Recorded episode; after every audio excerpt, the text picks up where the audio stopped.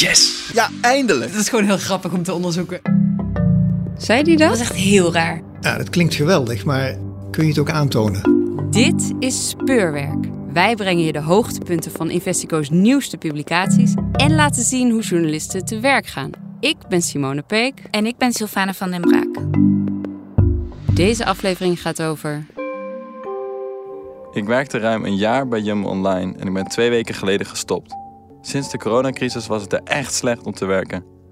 Officieel moeten we anderhalf meter afstand houden, maar waar we de bestellingen verzamelen zijn vaak 30 mensen die tegen elkaar opbotsen. Het veiligheidsniveau is nul, of zelfs onder nul. Veel mensen hebben gezondheidsproblemen, zoals verkoudheid of een loopneus. Nobody cares. Welkom bij Speurwerk. Vandaag gaan we naar een reportage luisteren die ik samen met Sylvana en Judith Konijn van radioprogramma Argos heb gemaakt. Tijdens de coronacrisis hebben supermarkten massaal hun bezorgdiensten uitgebreid, omdat het aantal online bestellingen van boodschappen fors toenam. Er werden honderden nieuwe medewerkers aangenomen. Een paar jaar geleden zochten we al uit hoe het met de arbeidsmigranten ging, die in distributiecentra van online supermarkten werken. We ontdekten dat ze onder hoge werkdruk moeten presteren en er onnodig ongelukken gebeuren op de werkvloer en dat er intimidatie voorkomt. Uitzendkrachten werken op korte contracten, hebben roosters die pas de avond van tevoren bekend worden gemaakt en onbetaalde oproepdiensten. Ze wonen met meerdere mensen in een kleine, soms verwaarloosde woning, in het bos of aan het randje van de stad. En daarvoor moet ook nog een hoge huur betaald worden. Nu vroegen we ons dan ook af: hoe vergaat het de arbeidsmigranten? En als er niks is veranderd, zijn deze omstandigheden wel veilig tijdens een pandemie? Lukt het wel om de anderhalve meter afstand te houden? Op werk, thuis, op reis? Samen met Judith Konijn van Argos zochten we het uit. En daar gaan we nu naar luisteren. Waar zijn we naar onderweg? We zijn onderweg naar het Fulfillment Center van uh, Picnic in Eindhoven. En daar wacht Michiel Muller op ons. Dat is een van de oprichters van Picnic, online supermarkt. En um, hij gaat ons een rondleiding geven vandaag. Even kijken. Zo, moeten we even stapvoets rijden tussen verschillende industriegebouwen. Allemaal loodsen zijn dit. Oh, hier moeten we een slagboom door. Ik weet niet of we zijn aangemeld of... Uh, ah, we mogen gelukkig doorrijden. Hij ja. gaat open.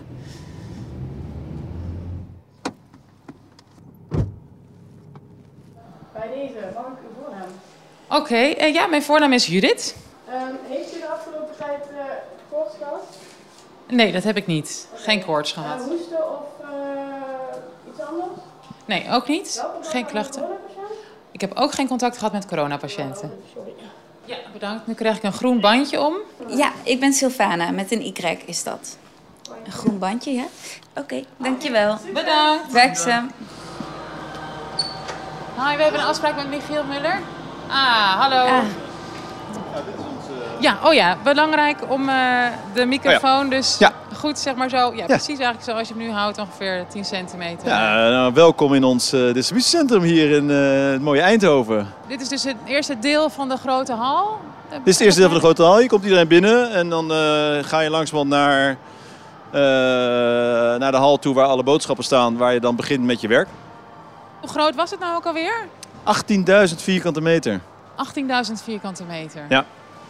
Hier, sure. Heel erg veel stellages, ijzeren stellages en uh, pallets en rode kratten. Ja, dus die, uh, de stellages, zoals jij ze noemt, met rode kratten.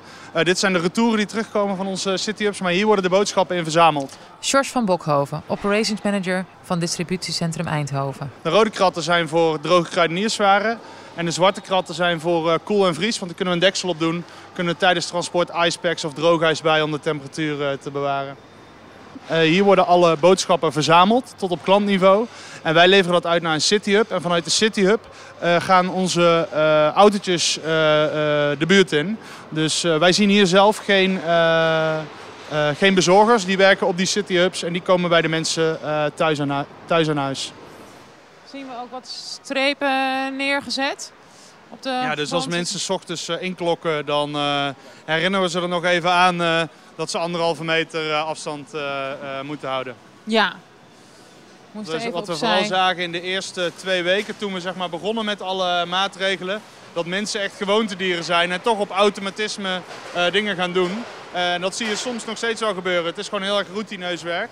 Ehm, maar ja, mensen zijn wel alert. Wordt het een beetje in de gaten gehouden? Dat mensen niet toch te dicht op elkaar komen bijvoorbeeld? Ja, absoluut. We zijn er eh, mee bezig. Dat eh, de teamleiders, de captains, eh, maar ook het andere leadership mensen erop aanspreken als ze zien, hey, eh, die anderhalve meter wordt niet eh, gehandhaafd. Maar uiteindelijk is het ook de verantwoordelijkheid van mensen zelf om, ja, om zich eraan te houden. Ik bedoel, we kunnen heel dag politieagentje gaan spelen, maar volgens mij zijn we allemaal oud en wijs genoeg om onze eigen gezondheid en dus die anderhalve meter in acht te houden. We staan dus nu bij een overzicht van de werknemers die er vandaag aanwezig zijn. Wat is de verhouding? Eh, Jullie hebben geen arbeidsmigranten in dienst, hè, begreep ik. Hoe, Nee, we ja, hebben wat natuurlijk wel mensen die, jullie, die, eh, die misschien niet in? Nederland zijn geboren of waar eh, vaders en moeders niet in Nederland zijn geboren. Maar we hebben niet grote groepen arbeidsmigranten die dan in zomerhuisjes wonen. Dat doen we niet. We hebben ook geen ZZP'ers. We hebben allemaal mensen met contracten die hier werken en die in de buurt wonen. Die daar misschien een gezin hebben of net beginnen met werken en nog eh, in, een eentje wonen. Eh, even een voorbeeld. We gaan over een paar weken dus dat distributiecentrum in Apeldoorn openen. En daar hebben we tussen de 300 en de 500 mensen nodig op termijn. Nou, je kunt onmogelijk 500 mensen op dag 1 op contract nemen. Dat gaat gewoon niet. Die zijn er gewoon ook niet. Dus je moet uitzendkrachten, heb je gewoon, uitzendbureaus heb je nodig om de eerste flow te krijgen. En over tijd neem je mensen op contract. Ja, zo werkt het eigenlijk. En dat is heel prima. En dat werkt ook heel goed. Hoeveel mensen werken er hier eh, in de shift normaal? Eh, ik denk dat nu op een eh, dagshift, en dan kijk ik gewoon even naar hoeveel mensen er 's middags bij de lunch aanschuiven, zijn dat vandaag inclusief eh, ook eh, aangemelde bezoekers, zijn dat eh, tussen de 150 en 180 mensen. Nou, veel meer dan voor corona? Ehm, voorheen hadden we eh, vooral onze druktedagen op maandag en vrijdag, de traditionele piekdagen in supermarktland. Nu zien we ook dat op andere dagen, want we zijn hier vandaag eh, op donderdag, eh, dat we ook diezelfde drukte hebben. Dus we hebben veel meer eh, een, een spreiding van onze orders, dat we het elke dag druk hebben in plaats van alleen maar op twee dagen van de week. We kunnen hier wel doorheen. Ja, Nou, dit is natuurlijk typisch iets. Hier liggen de eh paaskuikentjes. Verkopen die nog? Dat is al Pasen geweest. Die moeten er nog uit. Oh, die moet er nog uit. Eh, de paaskuikentje ligt hier naast de, eh, naast de spaghetti. En dat heeft gewoon te maken met het feit, eh, de volgorde van de producten is hier. Wat is slim om in te pakken? En niet wat is logisch voor de klant, want de klant is hier niet. Hier is alleen maar software die dat bepaalt. Dus het is gewoon, eh, dus daarom zie je inderdaad spaghetti. gekke dingen naast En de elkaar staan. maatverband zie ik hier ook naast liggen. Maatverband naast de chocomel, super logisch. Nou, ik denk dat jullie zelf eh, net eh, aan de lijf hebben kunnen ondervinden dat het eh, in, ja, wat Michiel zegt, 99% van de gevallen wel lukt. En het is echt de routine van mensen die soms ertoe leidt dat je elkaar binnen die anderhalve meter kruist. En we, proberen, we kijken elke dag weer naar de, naar de maatregelen of elke week van eh, kunnen we nog meer doen om, eh, eh, om het nog veiliger te maken. Vandaar dat we dus hier beginnen met mondkapjes. Zodat je voor die activiteiten waar die anderhalve meter soms lastig kan zijn. Of waar mensen op routine ehm, eh, doorgaan. toch net die extra bescherming hebben. Ja, hoe, hoe komen jullie dan eigenlijk aan die mondkapjes? Want er is eigenlijk een tekort.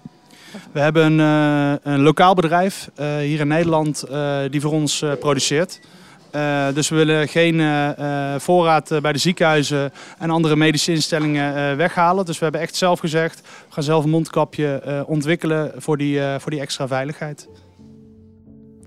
Picnic lijkt goed ingericht op de gevolgen van de coronacrisis. Het bedrijf moet ook wel, nu we met z'n allen thuis zitten en veel meer spullen bestellen. Wat voor Picnic geldt, geldt ook voor de thuisbezorgservices van supermarktketens als Albert Heijn en Jumbo. Ook daar vroegen we of we een kijkje mochten nemen in één van hun distributiecentra. Maar dat zat er niet in. Dat is jammer, want we kregen juist over deze centra veel klachten binnen. Het zijn plekken waar, in tegenstelling tot Picnic, ook veel arbeidsmigranten werken. Officieel moeten we anderhalf meter afstand houden. Maar waar we de bestellingen verzamelen, zijn vaak 30 mensen die tegen elkaar opbotsen. Er wordt niet gelet op hygiënerichtlijnen. We moeten gewoon alle bestellingen rondkrijgen. De teamleiders zijn enkel daarin geïnteresseerd. Het veiligheidsniveau is nul, of zelfs onder nul. Ze kopen alleen een jasje met print op de rug, met de boodschap dat je anderhalve meter afstand moet houden. Natuurlijk is het onmogelijk om deze afstand te houden. Veel mensen hebben gezondheidsproblemen, zoals verkoudheid of een loopneus. Nobody cares. Ik werkte ruim een jaar bij Jumbo Online en ik ben twee weken geleden gestopt. Ik kan je veel vertellen. Sinds de coronacrisis was het er echt slecht om te werken. Dat is ook mede de reden dat ik ben weggegaan. En vanwege andere dingen. Anderhalf meter afstand houden? Haha, dat is onmogelijk. Het zijn een paar reacties van arbeidsmigranten die we spraken. We houden ze anoniem omdat ze voor hun baan vrezen. Maar hun verhalen klinken bekend in de oren. Het zijn werknemers uit andere landen, onder wie veel Polen, die in de problemen komen door de coronacrisis. Ze krijgen boetes omdat ze in te volle busjes naar hun werk rijden. Ze werken zij aan zij zonder dat ze voldoende afstand kunnen houden. Bijvoorbeeld bij het aspergesteken of in de groentekassen. Hun werksituatie is niet veilig, terwijl de druk om te produceren hoog is. Dat geldt dus niet alleen voor de plekken waar voedsel wordt geoogst, maar ook waar het wordt verdeeld, waar onze online boodschappenmandjes worden gevuld. Het is een wereld die we zelden zien, maar waar honderdduizenden mensen in werken. Volgens het Centraal Bureau voor de Statistiek telde Nederland in 2017 ruim 800.000 arbeidsmigranten. Samen dragen ze 11 miljard euro bij aan ons nationaal inkomen. Van hen werkt 70% via uitzendbureaus in de zakelijke dienstverlening, waartoe ook de werknemers in de distributiecentra behoren.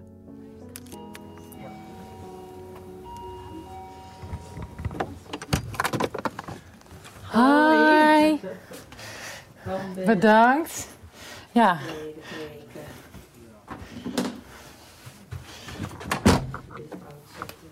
Nou, gek om niet even een hand te kunnen schudden, hè? maar ik ben dus Judith. Ja. Dat is echt. Nou, ik, ik heb allemaal van mijn werk heel uh, speciaal. Uh, hebben allemaal hè, met desinfectie, gelletje en dit en dat. Dus ik doe maar gewoon netjes zoals ze het hebben opgedragen. Dan krijgen we allebei een eigen microfoon. En die kunnen we dan in onze hand houden. En dan kunnen we afstand houden. uh, mijn naam is Anja Pasak. Uh, ik kom uit Polen. Ik ben al 30 jaar in Nederland. De Poolse Anja Pazak is coördinator bij Stichting IDEM. Een onderdeel van de organisatie Extra, die zich inzet voor de belangen van arbeidsmigranten uit Midden- en Oost-Europa. Dat zijn er een kleine 400.000 in Nederland, waarvan de Polen met 180.000 verreweg de grootste groep zijn. Er is een groep van mensen die komt hier echt met het gevoel: ik wil hier blijven. Uh, zij komen met de hele gezinnen, kinderen gaan naar school, zij gaan hypotheek nemen. En het is nog steeds een grote groep mensen, uh, zogenoemde tijdelijke arbeidsmigranten. Die komen echt voor een aantal maanden. Soms komen zij met gedachten misschien een half jaar, jaar, twee jaar om geld sparen en huis in Polen kunnen kopen. Soms loopt het een beetje oud en mensen blijven toch langer. En uh, eigenlijk, ik zou dan zeggen dat uh, we komen juist op voor belangen van die tweede groep. Want de eerste groep is goed geïntegreerd. Die participeert ook in samenleving in Nederland. En de tweede groep is afhankelijk eigenlijk van de werkgever.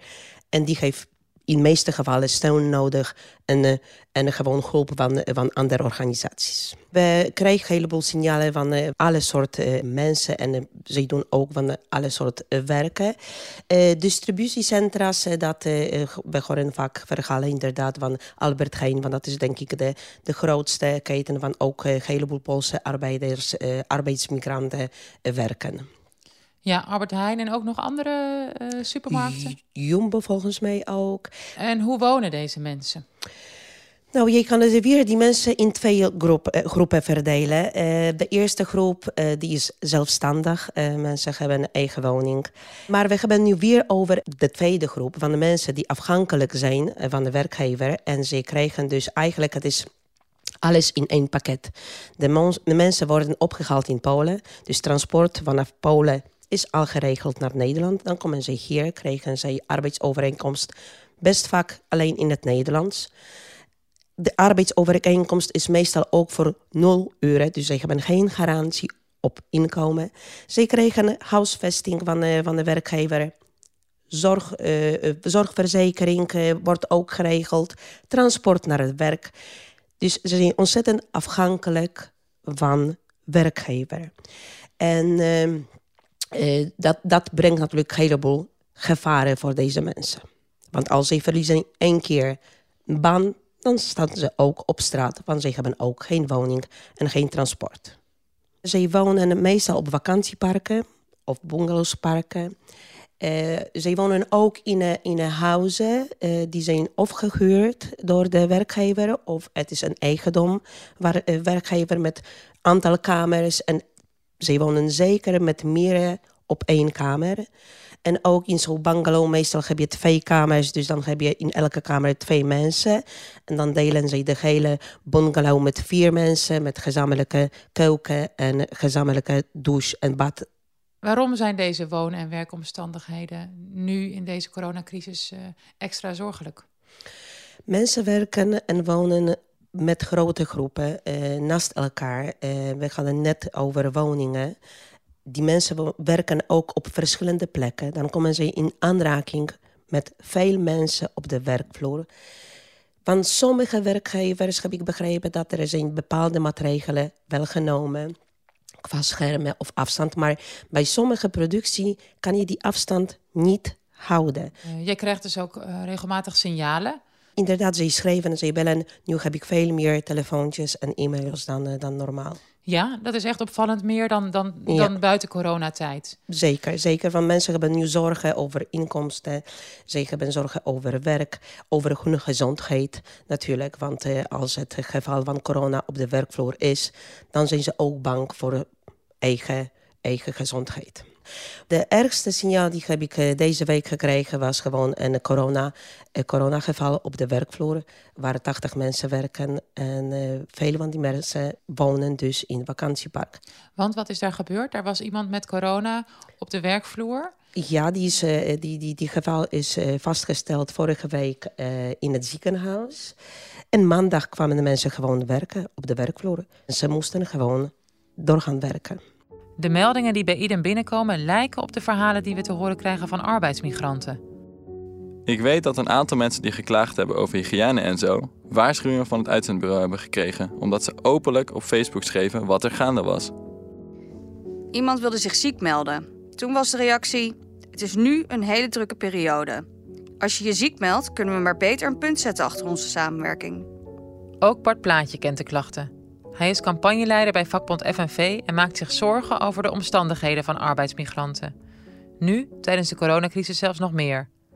Plaatje zag het gebeuren toen de Nederlandse consument begon te hamsteren. Ja, in de weken dat echt het hamsteren helemaal uh, uit de klauw liep van de distributiecentra, het was niet meer te overzien. Ik heb mensen gesproken die 60 uur in de week maakten en die heel graag naar huis wouden, maar gewoon niet konden of mochten. Zijn toen ook veel meer mensen ingezet in de centra? Er zijn uh, sinds het uitbreken van deze crisis veel en veel meer mensen ingezet. En die zijn nog steeds allemaal uh, aan het werk. En ze zijn ook nog steeds aan het werven. Ja.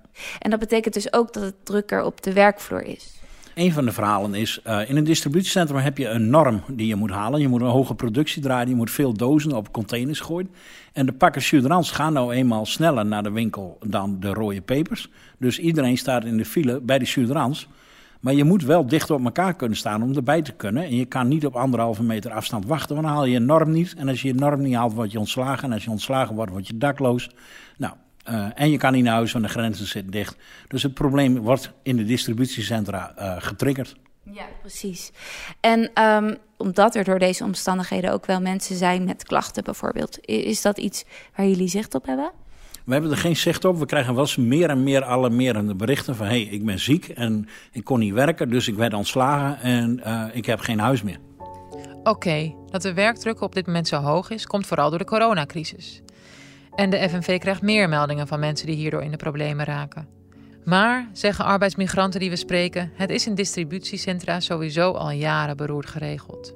En de uitzendbureaus die vraag en aanbod bij elkaar brengen, geven ook weinig om het welzijn van de werknemers.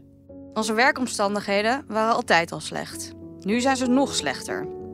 Al los van corona is het dit jaar weer slechter geworden. Niemand respecteert de nieuwe wetten die hiervoor zijn gemaakt. De WAB 2020. Het rooster verandert bijna elke dag. Bijvoorbeeld, je gaat naar je werk, maar als er toch niet veel werk is, word je meteen weer naar huis gestuurd. Of de reservediensten. Je wacht tot 9 uur 's avonds tot je te horen krijgt dat je om 11 uur diezelfde avond moet werken. Of dat je om 7 uur de volgende ochtend start. Ze betalen natuurlijk nooit voor een geannuleerde shift. Bij Jumbo zijn de normen die je moet halen nooit omlaag gegaan sinds corona. Dat komt vooral door de jobcoaches van het uitzendbureau. Ik denk dat de teamleiders van Jumbo zelf niet alles weten. Bart Plaatje bevestigt dat de problemen dateren van lang voor de coronacrisis. Volgens hem hebben distributiecentra en uitzendbureaus al jaren geen oog voor fatsoenlijke arbeidsomstandigheden. Je hebt een arbeidsmigrant die elke dag ontslagen kan worden. En die moet 220 dozen per, dag, uh, per uur per dag opstapelen. Dus duizenden dozen per dag. En uh, zwaar werk. En lichamelijk zwaar. En het gaat zo ver dat op het moment dat jij ontslagen wordt en je gaat in armoede weer naar huis, je wordt binnenkort een keer dakloos. Uh, wat gaan mensen doen? Ik, ik ken hele legio's met het arbeidsmigrant die oppeppers gebruiken, die in allerlei soorten druk zitten, om die norm te kunnen halen. En de inleners zoals Albert Heijn, zoals Jumbo, die kijken de andere kant op. Um, kun je wat vertellen over de woning van de arbeidsmigranten en, en hoe, hoe dat in elkaar zit? Ja, ik denk dat het al jarenlang een beetje een stilgezwegen geheim was dat de huisvesting van arbeidsmigranten heel slecht was. Maar als je in tijden van corona anderhalve meter moet houden van mensen. En je weet dat een arbeidsmigrant gedwongen zijn slaapkamer moet delen met een andere arbeidsmigrant. En nog geen 30 centimeter tussen de bedden. Dan weet je wat, wat voor risico's daar gelopen worden. Ik ken huizen waar ik met mijn gezin prima vakantie kan houden, met z'n vieren. Uh, maar een arbeidsmigrant gaat daar met twaalf man ingepropt worden door een uitzendbureau. En je accepteert het maar, dan sta je buiten. Ja. Uh, Brabant ging eerder in de lockdown als de rest van Nederland. Uh, wij hebben busjes met arbeidsmigranten van Tempo Team uh, vol gesproken. Die vanuit Rotterdam elke dag naar Brabant reden en weer terug. En die arbeidsmigranten wisten niet dat Brabant al in lockdown zat. Dus ze worden in en uit besmet gebied gereden, terwijl heel Nederland zich moet aanpassen. Wij kregen meldingen van een logistiek bedrijf. Daar werden mensen bij de ingang getemperatuurd of ze koorts hebben. En als je koorts had, dan werd je opzij gezet. En dan moest je wachten totdat je collega's vrij waren. Dus je mocht niet naar binnen. Dus mensen zaten tien uur lang op de stoep met koorts te wachten tot ze weer naar huis mochten. En vervolgens wel met iedereen in eenzelfde busje met koorts weer terug naar huis? Met tien man in een busje, anderhalf uur terug naar Rotterdam vanuit Tilburg. Terwijl je koorts hebt, ja. Uh, we zien op veel Poolse fora zien we dat mensen tips uitwisselen. Want als je terug moet naar Polen met koorts, dan gaat niet, want dan moet je twee weken in quarantaine. Dus, uh, uh, en bij bedrijven word je ook heel vaak nu getemperatuurd op koorts. Dus wat mensen doen is heel veel paracetamol kopen en daarmee de koorts drukken. Je kan koorts onderdrukken met paracetamol, nooit meer stilstaan. Maar voor hun is het, een, is het een noodzakelijkheid. Wij hebben meer dan 200 arbeidsmigranten gesproken sinds de uitbraak van corona, uh, sinds de lockdown zeg maar. En van die 200 arbeidsmigranten hadden er 70 geen beschikking over een ziektekostenverzekeringspas of een ziektekostenverzekeringsnummer. Een arbeidsmigrant die zijn uh, torenhoge prestatienorm niet haalt in de productie, die verliest zijn baan, verliest dan zijn huis. De dag dat hij zijn huis verlaat, stopt ook zijn ziektekostenverzekering. Staat hij onverzekerd, zonder geld op straat. Wij, wij kunnen duidelijk onder, onderstrepen dat uh, het ziektekostverzekeringverhaal voor arbeidsmigranten ook wel een verdienmodel op zich is. Het is het werven van aanmeldpremies. Het is het uh, wel inhouden van premies, maar uh, niet afleveren bij de verzekeringsmaatschappij. Mensen gaan bijvoorbeeld vier weken terug naar Polen. Dan wordt er gezegd, ja, over vier weken mag je wel weer terugkomen. En dan over die vier weken wordt er wel premie ingehouden op het salaris. Dus dan komen ze terug en staan ze alweer 80 euro in de min. Het gebeurt allemaal en het zijn geen cowboy uit zijn bureaus. Ze doen er allemaal aan mee. Officieel mogen alleen gezonde mensen aan het werk, zegt Anja Pazak van Stichting IDEM. Ze laat ons een formulier zien.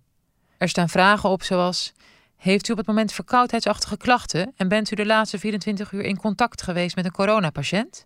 Deze formulieren hebben de mensen gekregen. Uh, ze kregen het elke dag. Ik weet niet of het nog steeds een geval is, maar het was in ieder geval uh, afgelopen dagen. dat zij zelf geen klachten hebben en dat zij ook niet, niet in aanraking zijn geweest met de zieke, zieke mensen. Deze formulieren is nodig voor een werkgever. Want uh, ik bedoel, over eigen klant, klachten kan je dat wel vertellen. Maar of je iemand uh, in, uh, in aanraking bent geweest met iemand die corona heeft, dat weet je dus niet. Want die klachten komen vaak aantal dagen na besmetting, toch? Maar net als met uh, die ziekengevallen, dat, dat was een, een, persoon die, die voelde zich niet lekker. Die was ook een paar dagen thuis gebleven.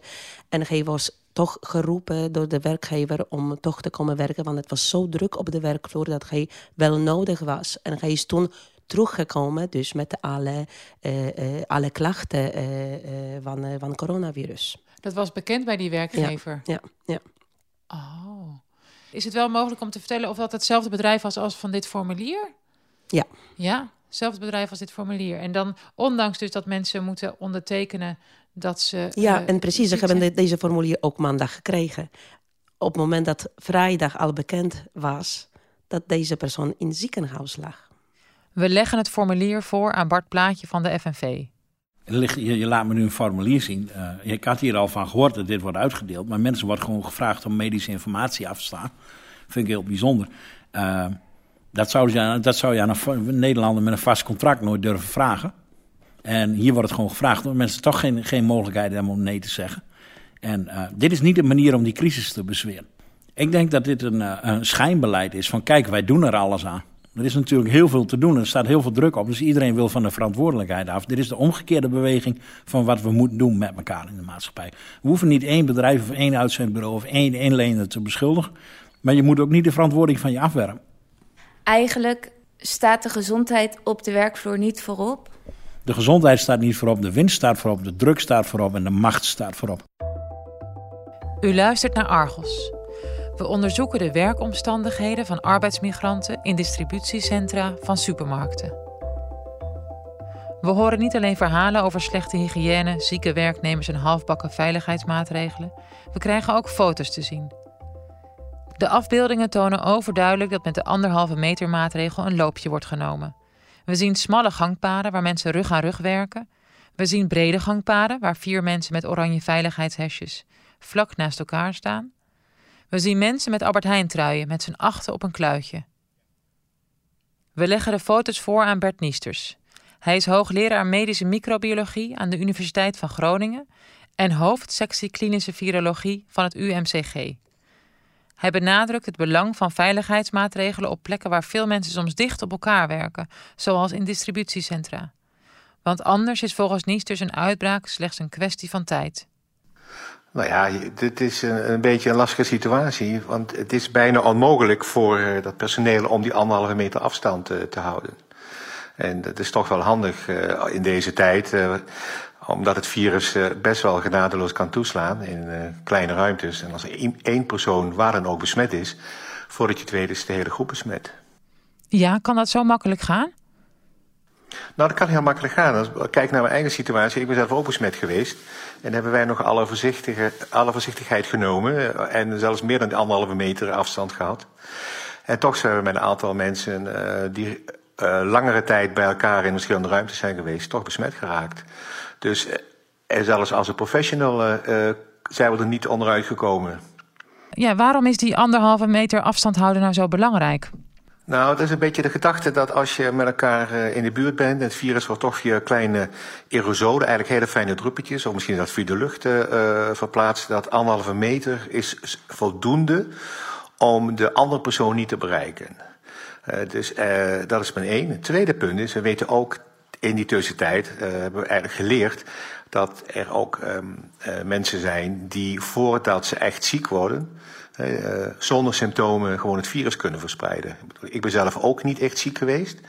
Uh, maar ik heb heel veel virus bij me gehad. Ik heb geen koorts gehad. Dus ik voldoe niet aan de klassieke criteria. Je moet koorts hebben minstens een dag. Um, maar ik heb wel mijn, uh, mijn vrouw besmet. Dus, en die is wel heel ernstig ziek geworden.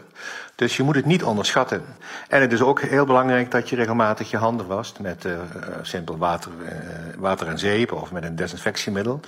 Eigenlijk zou ik denken heel logisch, hè? na het toiletbezoek de handen wassen. Het blijkt dat, dat niet iedereen dat, in het algemeen, dat niet iedereen dat doet.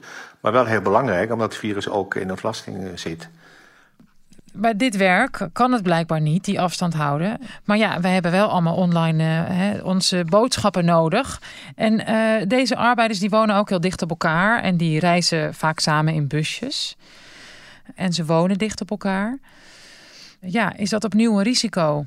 Ja, dat is natuurlijk een risico als je dicht bij elkaar uh, zit. Ik bedoel, het, het, is niet een gezin of een studentenhuis. En niet altijd dezelfde mensen die bij elkaar zitten.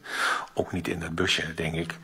Ja, dan moet je uh, toch er rekening mee houden dat als er in zo'n groep een, uh, een besmetting plaatsvindt, hè, ook zeker door iemand die nog niet ziek is, of die misschien helemaal niet ziek wordt, dat de kans op besmetting binnen die groep wel natuurlijk toeneemt.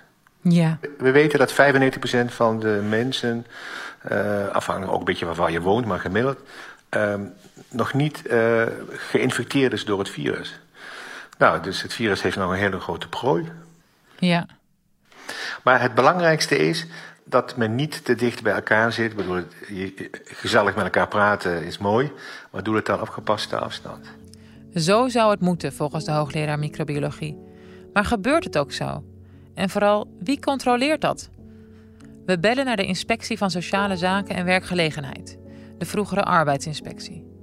Die laat weten op dit moment geen aanleiding te zien om actief te controleren bij distributiecentra. Sowieso doen we op dit moment geen fysieke bezoeken, voegt de inspectie toe.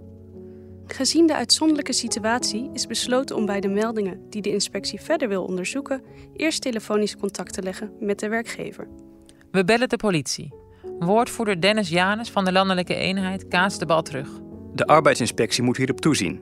Wij kunnen niet zomaar een bedrijfspand binnenstappen. Wij gaan over de handhaving buiten, op straat. En bij bedrijven binnen is daar een aparte inspectie voor. De conclusie is simpel en verontrustend. Op dit moment ziet blijkbaar geen enkele controleinstantie toe op de arbeidsomstandigheden in distributiecentra. We hadden graag zelf een kijkje genomen bij de online magazijnen van Jumbo en Albert Heijn. Ook al omdat er op dit moment meer mensen aan het werk zijn dan voor de crisis. Medewerkers van een distributiecentrum van Albert Heijn Online in Rotterdam dienden op 31 maart een petitie in die door 181 collega's was ondertekend. Daarin vroegen ze het bedrijf onder meer om geen nieuwe medewerkers aan te nemen, omdat er al te veel werken in een shift. Dat maakte ons nieuwsgierig. Maar zoals gezegd, de supermarkten wezen onze verzoeken om langs te komen af. Wel kregen we uitgebreid antwoord op onze vragen. Albert Heijn zegt veel maatregelen te hebben genomen om de anderhalve meter afstand te kunnen garanderen. Bijvoorbeeld door meer mensen s'nachts te laten werken, door meer toezicht te houden, op drukke plekken plexiglasschotten te plaatsen en routes met tape te markeren. Een woordvoerder van de supermarkt zegt: Ook onze uitzendbureaus hebben maatregelen getroffen, zowel in de huisvesting als in het vervoer van medewerkers. Er is bijvoorbeeld een groot aantal extra bussen gehuurd. En om de bezetting per voertuig aan te passen, worden de opstapplaatsen verdeeld.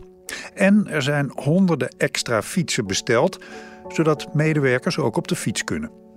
Ook Jumbo zegt flink wat veranderingen te hebben doorgevoerd. We volgen de richtlijnen van het RIVM streng op en communiceren hier frequent en op verschillende manieren over richting onze medewerkers. Deze communicatie is niet alleen in het Nederlands, maar ook in het Pools, Bulgaars en Engels beschikbaar. Medewerkers worden momenteel niet aangesproken op een zogenoemde productiviteitsnorm. Met het oog op de anderhalve meter afstandregels willen wij namelijk voorkomen dat medewerkers zich gehaast voelen en daardoor risico's nemen ten aanzien van de RIVM-richtlijnen. Wij herkennen de signalen dan ook niet dat het halen van de norm topprioriteit is. Maar andere signalen die we kregen, herkent Jumbo wel. Zoals je wellicht weet, behoort Jumbo als supermarktbedrijf tot de vitale beroepsgroepen.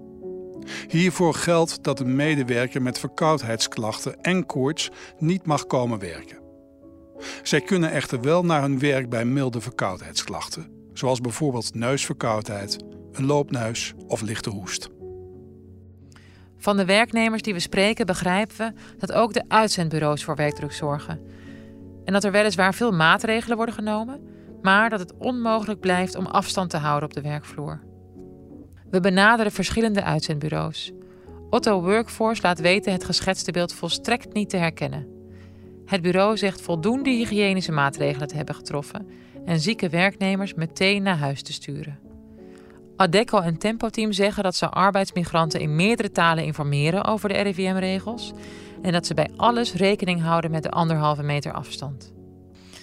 We belden ook met Jurien Koops, directeur van de Algemene Bond Uitzendondernemingen, de ABU. ja, er zijn ook specifieke vraagstukken daar waar het ook gaat over uh, uh, mensen die groepsgewijs gevoerd worden. Waarbij er in grote hallen mensen centraal binnenkomen. Uh, ja, dat zijn allemaal momenten dat die anderhalve meter gewoon scherp in acht genomen moet worden. En wij vragen de opdrachtgever dat te doen. we vragen de uitzender om daar goed te zien. En we vragen natuurlijk aan de uitzendkracht om daar zelf ook rekening mee te houden. Het is uiteindelijk, we moeten het met z'n allen doen. Voor zover wij dat nu ervaren, is er geen eenduidigheid in de regelgeving en dus ook geen eenduidigheid in de handhaving.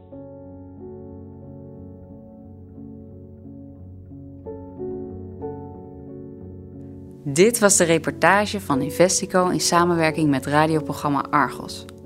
Alfred Koster was verantwoordelijk voor de techniek en Harry Lensink deed de eindredactie. Naast een radioreportage maakten wij ook een longread voor de Groene Amsterdammer en een nieuwsbericht voor Dagblad Trouw. Natuurlijk kun je de verhalen ook teruglezen op de website van Investico. Abonneer je op onze podcast Speurwerk in jouw favoriete podcast-app en laat een recensie achter. Zo help je andere luisteraars ons te vinden. En kijk weer uit naar de volgende aflevering van Speurwerk. Bedankt voor het luisteren. Tot de volgende keer.